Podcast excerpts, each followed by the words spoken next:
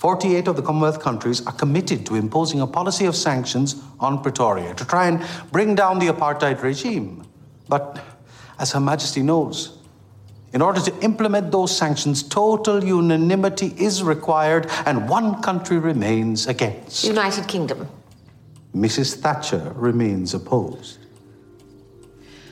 I will have an opportunity to speak to Mrs. Thatcher about all this in private at the forthcoming Commonwealth Heads of Government meeting in the Bahamas. Welcome to The Crown, the official podcast. I'm Edith Bowman, and this show will follow the fourth season of the Netflix original series The Crown, episode by episode, taking you behind the scenes, speaking with many of the talented people involved and diving deep into the stories.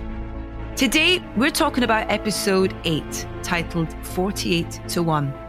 At the Commonwealth Heads of Government meeting in the Bahamas, 48 nations back sanctions on South Africa because of the apartheid regime. One country, the United Kingdom, under Margaret Thatcher, refuses to support sanctions, much to the annoyance of Elizabeth. The Queen and Thatcher come to blows over the issue, and their fallout becomes public knowledge after the story is leaked from inside the palace. Now, we'll cover specific events and scenes that feature in this episode. So, if you haven't watched episode 8 yet, I'd do it now or very soon. Coming up later, we'll hear from Gillian Anderson on finding her own Margaret Thatcher. They kept encouraging me to go overboard, to completely stretch to the parodic and then find a way to pull it back. We'll also hear from Head of Research, Annie Sulzberger. The articles come out, and they go well beyond the South Africa issue. She finds her to be utterly lacking in compassion, divisive, and that she has destroyed the social fabric of this country. But first, I spoke remotely with the director of this episode, Julian Jarrold. And where else to start than with the return of a certain young Princess Elizabeth, Claire Foy. I asked Julian what it was like to welcome Claire back to the Crown. It was just wonderful to have her back. And I think, to me, that opening speech was such a key part of the reason why the Queen behaves the way that she did. You needed somebody with the weight of Claire to deliver it. And if it was a new face doing it, I don't think it would have had the same impact. And obviously, it was just lovely to see her. And I think it was midwinter, though. Midwinter in England, pretending to be summer in Cape Town. And she was in this flimsy dress, and it was minus whatever it was. So I think she was going slightly blue as we were filming it. It was wonderful to see. And obviously, it's a great treat to work with two queens. I don't think any other director can say that, can they? Yeah. There is a motto which has been borne by many of my ancestors.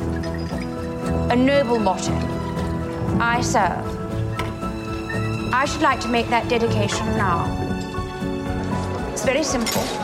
Smile. I declare before you all that my whole life, whether it be long or short, shall be devoted to your service and the service of our great imperial family to which we all belong.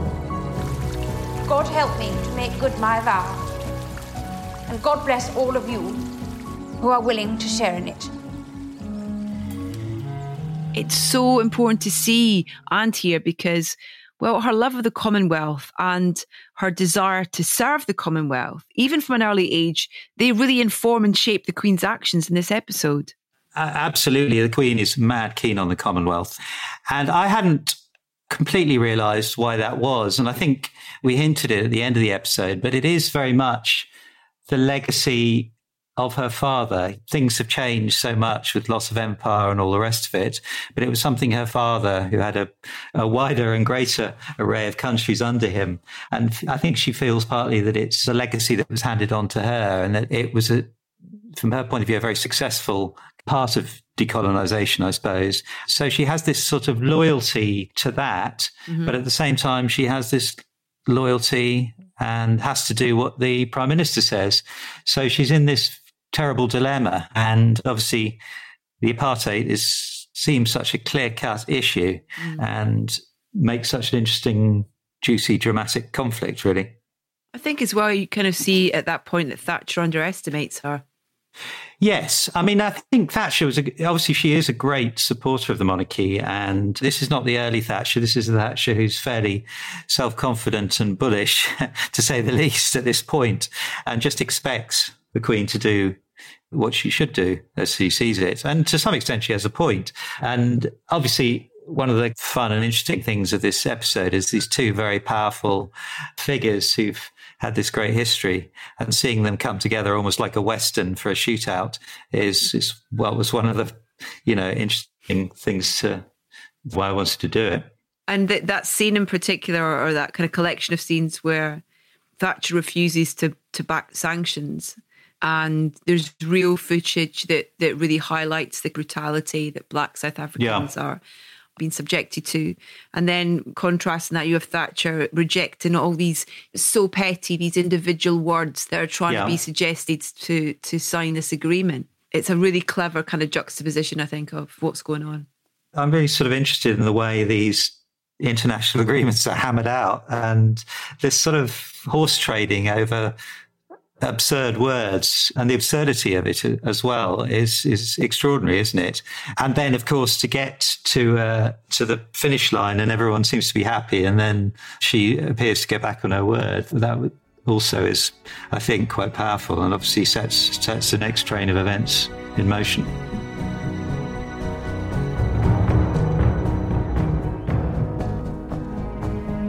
Moving on to working with Gillian in this role as Thatcher, and, you know, this character that's larger than life. Everybody has an opinion about Thatcher, but can you talk a little bit about working with Gillian and her portrayal of Thatcher, and how you worked together on that for this episode? Gillian, to me, seems to be the most prepared actor I've ever worked with. I mean, she literally seemed to know everything about the history, the manners and the hairstyle, everything really. So she was a fantastic font of knowledge, and I thought I was fairly well prepared. I mean, I think for both of us, that BBC documentary series on the Thatcher years, it was one of the best, because it has so much footage, and quite a lot of it when you're seeing different aspects of Thatcher. I think to play her is one of the hardest things to do, because it's so often can end up as caricature and a bit spitting image and all the rest of it. So it is trying to find the light and shade and the nuance and the vulnerabilities, even though a lot of the time that's at the back. It's not shown, it's repressed or whatever.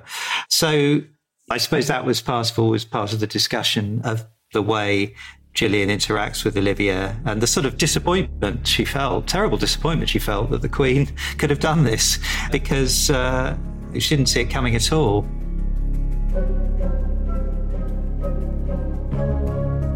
Now, we'll hear more about Margaret Thatcher later on from the actor who plays her, Gillian Anderson. Next, in order to further understand the conflict between Elizabeth and Thatcher in this episode, I sat down once more with the Crown's head of research, Annie Sulzberger, and I began by asking her why the Commonwealth is so important to the Queen.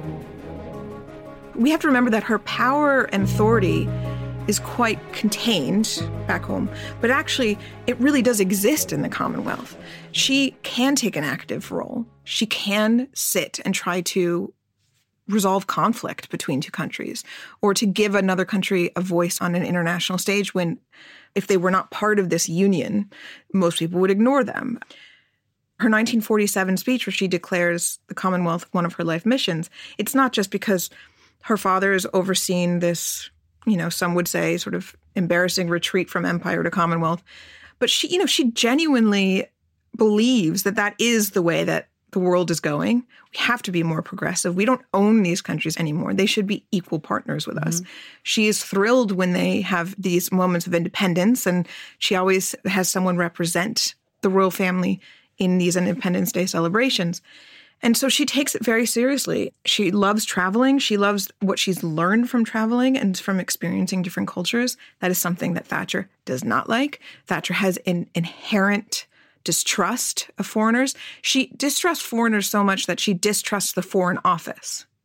So she doesn't understand why people spend their time on foreign issues.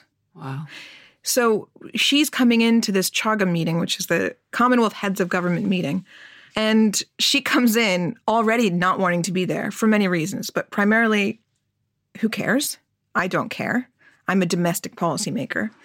In continuing this show of unity in the Commonwealth, you're ignoring despots and dictatorships and censorship of opposition and the jailing of opposition, extreme corruption that leads to unbelievable poverty.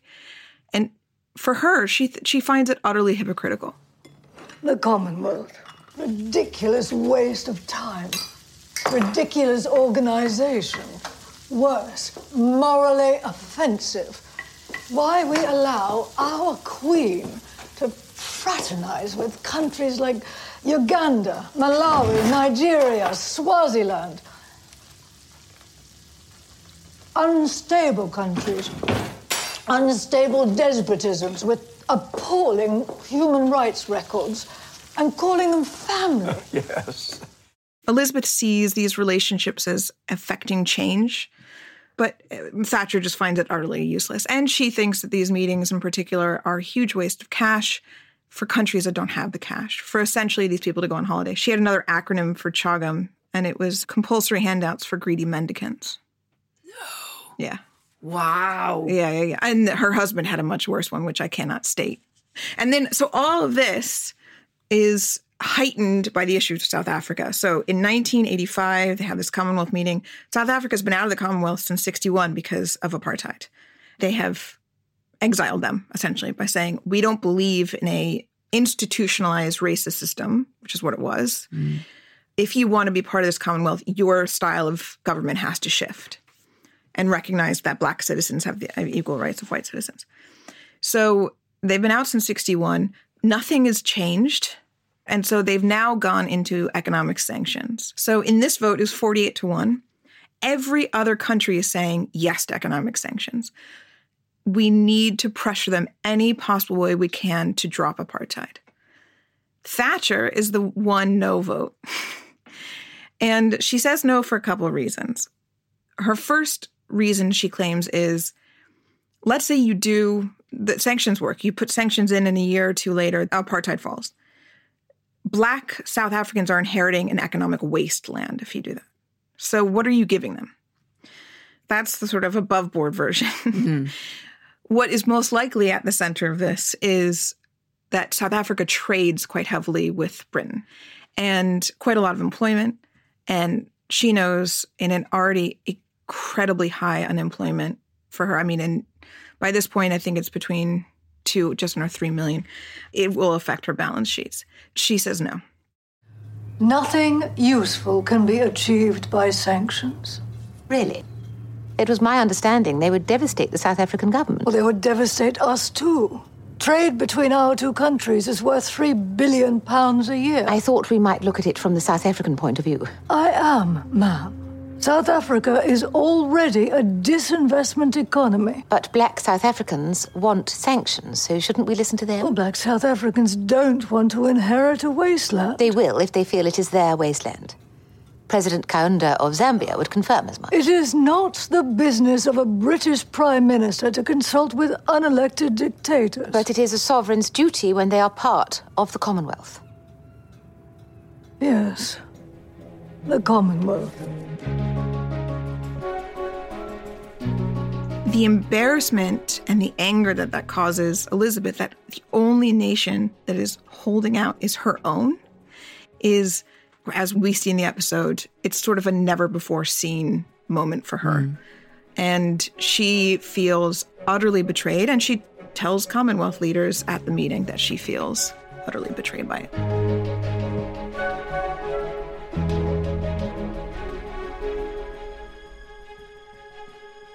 So that is the start of the showdown in episode 8 that leads to what we think, after all the research, is, you know, a pretty honest depiction of Elizabeth's views of her prime minister.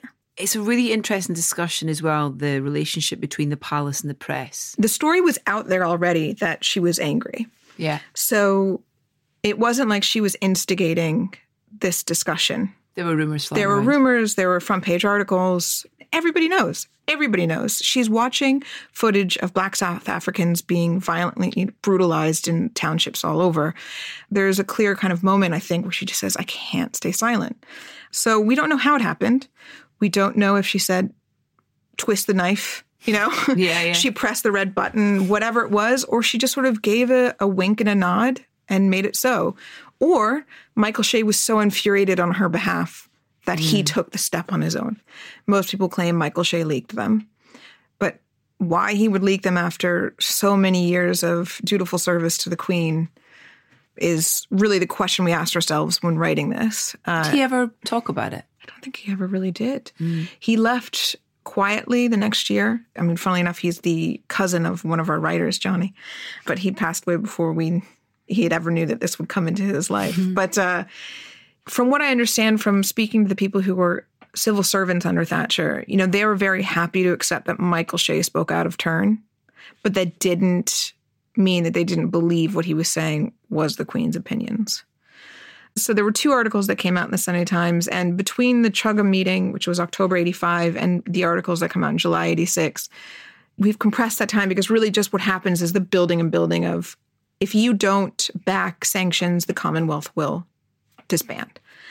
Which is what she wanted. Yeah. I mean, she ultimately just didn't care about the consequences to the Commonwealth. It was just like an annoyance more than anything. But obviously for Elizabeth, that would have been utterly heartbreaking. So much of the Commonwealth is Black Africa.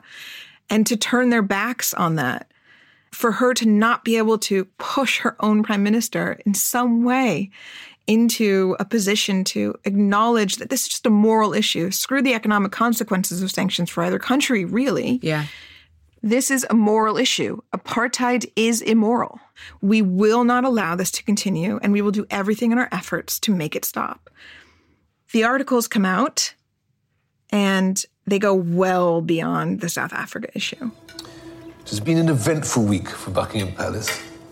Queen Elizabeth II, a well-intentioned apolitical figurehead, has been dragged into a messy row over South Africa because of the stubbornness and insensitivity of her Prime Minister. Far from being a straightforward, uncomplicated countrywoman, a late middle-aged grandmother who is most at ease when talking about dogs and horses, she's shown that she's also an astute political infighter who is quite prepared to take on Downing Street when provoked.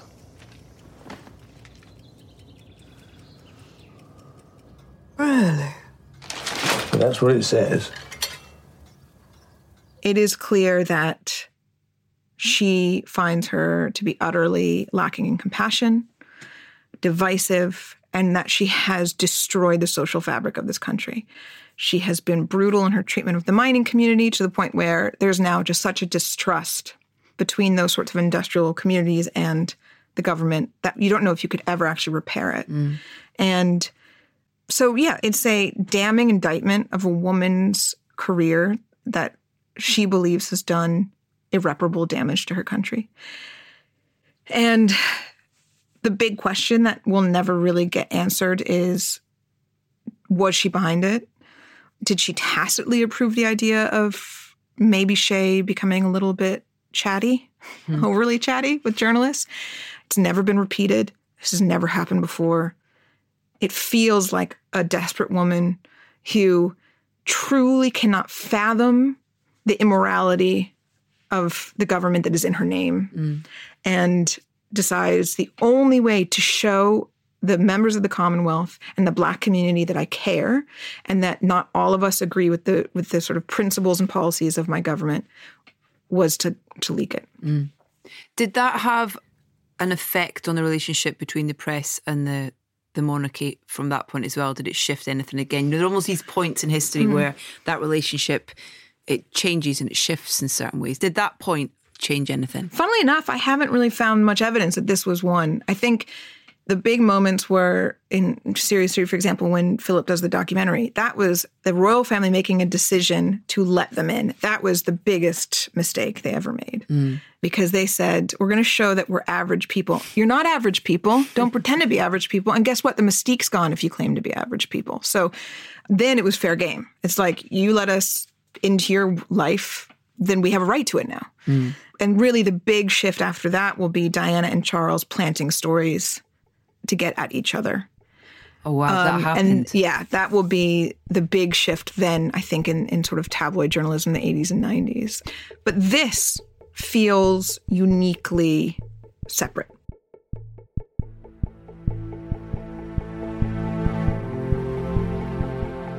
And now it's time to speak to the Crown's very own Margaret Thatcher. I was lucky enough to be joined remotely by the fabulous Gillian Anderson, and I asked her, what was the appeal of playing such an iconic woman? Well, I like a challenge, and it honestly seemed like one of those roles that you can't say no to. She's such a complex character, and there was so much to dive into. And I felt like there were enough similarities between our facial features, and I felt like I could get close to her voice. And if any of those things I didn't feel confident with, I probably wouldn't have confidently said, okay, I'll risk my life in this way and the future of my career. But it seemed like it made sense. I got it when I was asked if I could. And so from that point on, it was just a joyful challenge. Where did you start? Because everybody has an opinion of her. Was it easy to almost get rid of that to start with, to find your experience of her, I guess? And I think that was really essential, to let go of any preconceived ideas or anybody's opinions ringing in my ears about it. I mean, I grew up in the UK but left in 79, the year that she got in. And so I didn't have many of my own opinions, but I did know of others' opinions, and quite strong ones. And so it really did feel necessary to start from scratch almost, and start with her childhood, start with who her parents were, what kind of environment she grew up in, what led to her determination and her building of self and her clarity of vision. And there's a lot there. I mean, obviously, she's not just the first female British Prime Minister, but in for so long and was so divisive. And so there's a lot of material out there. And we've fortunately got the most extraordinary researchers. Well, I think that's the brilliant thing about the way that Peter has written Thatcher, is that he's very cleverly almost removed all the preconceptions as well, in terms of you are experiencing her journey, really. One can do as much research as one wants, but at the end of the day, what you have to work with are the scripts and how the series, the scripts, Peter is wanting to tell the story, and wanting to tell the story of Thatcher through the lens of the Queen and the Crown. That's ultimately what this is. So it's much more of a study of her as a career woman, and study of her as a mother, as much as it is study of her and how she laid out her policies or the impact that she necessarily had on the nation. That was interesting from the get-go. And it's certainly, therefore, also the relationship between her and the Queen that you see majoritively through the weekly audiences, which over an 11-year period of time would have been many.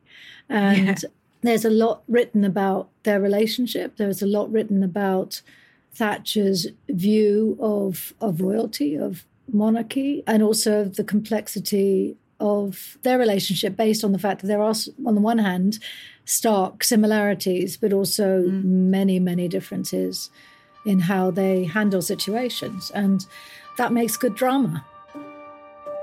We cannot let the values of the past distract us from the realities of the present, particularly where Britain's economic interests are concerned. 48 countries of the Commonwealth are now preparing a statement condemning the South African regime and recommending tougher sanctions. What I would like you to do is sign that statement. If I didn't know better, that sounded very much like a directive. Think of it as a question.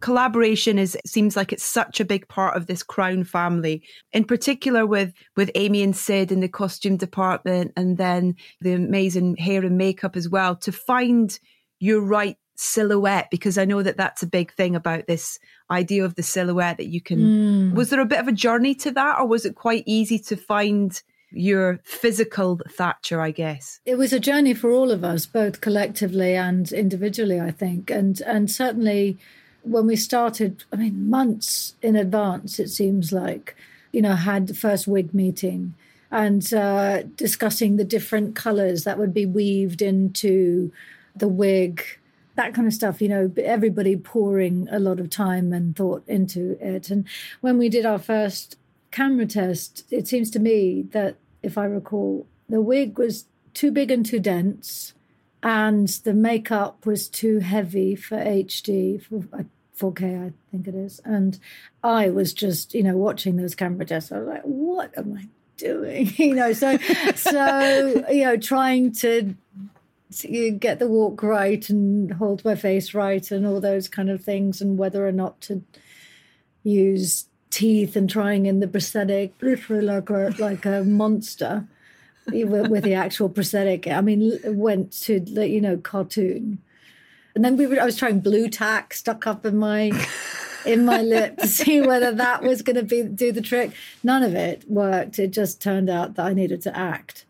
And so, but it was quite reassuring, actually, that as they were in a particular place in their journey with it, so was I. And so it felt like, okay, all right, well, I can relax a little bit. We're all in this together, and we're all in the middle stage of trying to figure it out. So the fact that I looked like a doofus on screen doesn't really matter, because I just have to trust that I'll keep working at it and I'll get there eventually. It takes your breath away when you see you on screen for the first time. It really does. And the voice as well. Was that easy to get? She can be very powerful with her voice in terms of, this is what I think and this is what I believe. But it also doesn't really show any emotion. Part of the process of finding the voice was attempting to find one that wasn't changing throughout, even though it did shift, that felt recognisable, but that also didn't feel parodic. During the process of working with people on it, they kept encouraging me to go overboard with her and to go, you know, because I've actually discovered that I'm actually quite a shy actor. It takes quite a lot to release stuff inside me. And so when it's far from who I am. And so they kept trying to get me to, you know, to completely stretch to the parodic and then find a way to pull it back. And so I think that's where we settled on, or where I settled on. But it took a while. I'm not even sure that I entirely had it in the first few days of filming. I think I might have fixed some things in post-production, but that is the joy of post-production. How would you describe the arc that she has as a character across the season, as a human, as a woman? I think at the beginning, both from what I've read and also what shows up in the show, is that she started out a little bit wrong-footed. And so I think she found her sea legs properly when I think she felt properly supported. And then gathered confidence. But when I look at her speeches, even the first time that she spoke at a party conference, the degree of confidence in this woman was extraordinary. And, well, you know, as leader of the opposition, she was an extraordinary speaker and had incredible confidence. So it is interesting that at the point that she actually becomes prime minister, she has such an experience of undermining and lack of support for the policies that she wants to see through. And so I think that the first few years was a real battle for her up until the Falklands. And the level of support suddenly for her, I think, shifted exponentially. And so I think she sailed on that high for some time before it all started to come down around her, particularly to do with Europe. But so it feels like there is a definite beginning, a middle and an end, and quite a dramatic end. So she grew a huge amount during that decade.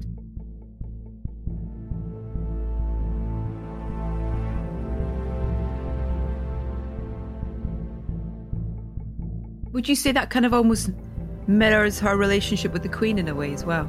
Well, it depends what you read, because some points to a fractured relationship from the beginning. There's certainly things written about the royal family considering her vulgar, and that it was pretend, it was an act somehow, and it wasn't genuine. But something really interesting is that neither the Queen nor Thatcher would have had to deal with women of the stature that the other was at. And so certainly not that, I mean, Thatcher was a scientist and a barrister and a self-made woman. And I'm not sure whether someone like that would have come before the Queen before. Thatcher is good at answering to no one. Mm-hmm. And so I can see clearly how there would be conflict along the way, just in terms of personality and how they each dealt with situations. And by the Queen's nature, her very role is to sit back and to not act. And Thatcher cannot help herself. I mean, that's what she does. She takes action. So I think by the time what we see in episode 8 in South Africa and the sanctions that the Queen was asking her to sign off on, they'd had a good period of time of complexity prior to that.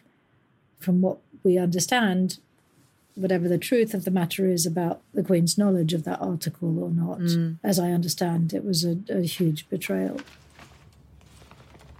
Uncaring, confrontational and socially divisive. That's how these sources so close to the Queen describe me. Prime Minister. That I lack compassion, and that my government has done irretrievable damage to the country's social fabric.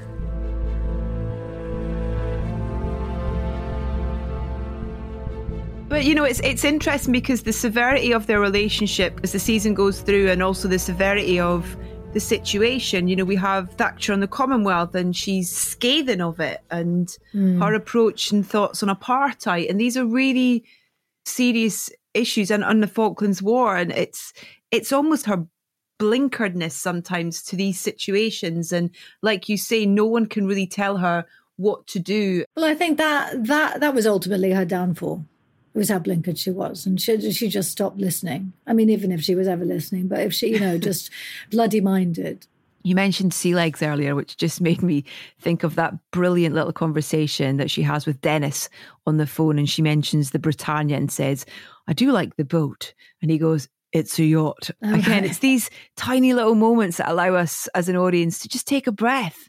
Yeah, that's ultimately one of the things that is Peter's great gift, is being able to weave these intricacies and the minutiae of the relationship and conversation out of thin air that really adds to, highlights, but informs on such deep levels the nature of the individuals and of their relationships. And you get so much out of the relationship between DT, Dennis Thatcher, and Margaret Thatcher in the second episode. I mean, just the hallway scenes, the bedroom scene, and you get such a fantastic snippet of their care and the power balance in the relationship. But there's so much humour in it. The audiences, I'd love to watch them back to back, from right through the season, of all the audiences with the Queen and Thatcher. Watching you and Olivia together in those scenes is just, it's so great to watch. Would you mind talking a little bit about working with Olivia and filming those scenes, and what it was like for you across the season as well, and the different dynamics that their relationship was at as well? A lot of schedule depends on location availability. And so we ended up there were 2 or 3 days of audiences that would have covered a few episodes of, at least a couple of episodes of audiences, bookending the episodes. That's bonkers. It is bonkers, but it's just the nature of what one has to do. Schedules and stuff like that. So trying to make each one different and move it forward energetically and holding on to everything that has transpired before, et cetera, et cetera. So that is definitely a challenge. And the thing that is said quite frequently about what happened in those audiences, which is there's no documentation of them, and there never has been and there never will be, and they're not even meant to speak about them with their spouses. But apparently Thatcher was given to lecturing, and that is perfectly believable, but, you know, to coming in and lecturing the Queen, and that she would show up 10 or 15 minutes early and prepare, and the curtsy. Thatcher was famous for the depth of her curtsy, and that was an indication of her real deference, her belief in constitutional monarchy and respect for it. So there's delightful information out there about specifics, and yet she wanted to be able to get on with her job and for the Queen to get on with her job, which is separate from hers running the country. And so there always needed to be an element of that. It's not chit-chat. It's not sisters in conversation. It is very much Thatcher talking at the Queen. And I don't want people's pity or charity or compassion. Nothing would insult me more.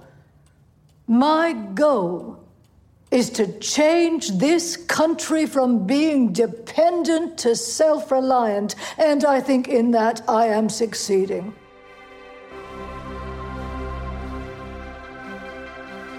I'm Edith Bowman, and my special thanks to our guests on this episode, Julian Jarrold, Annie Sulzberger and Gillian Anderson. The Crown, the official podcast, is produced by Netflix and Something Else in association with Left Bank Pictures. Join us next time when we go behind the scenes of the penultimate episode of Season 4, titled Avalanche. After narrowly escaping an avalanche while skiing, Charles decides he must free himself from his unhappy marriage. Diana, however, has other ideas and becomes determined to save it. I still want to make this marriage work. With all my heart. Then why have you broken your vows, as I understand you have?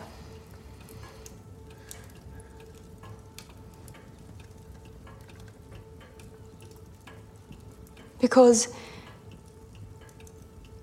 sometimes you don't know how you feel about something until you've nearly had it taken away.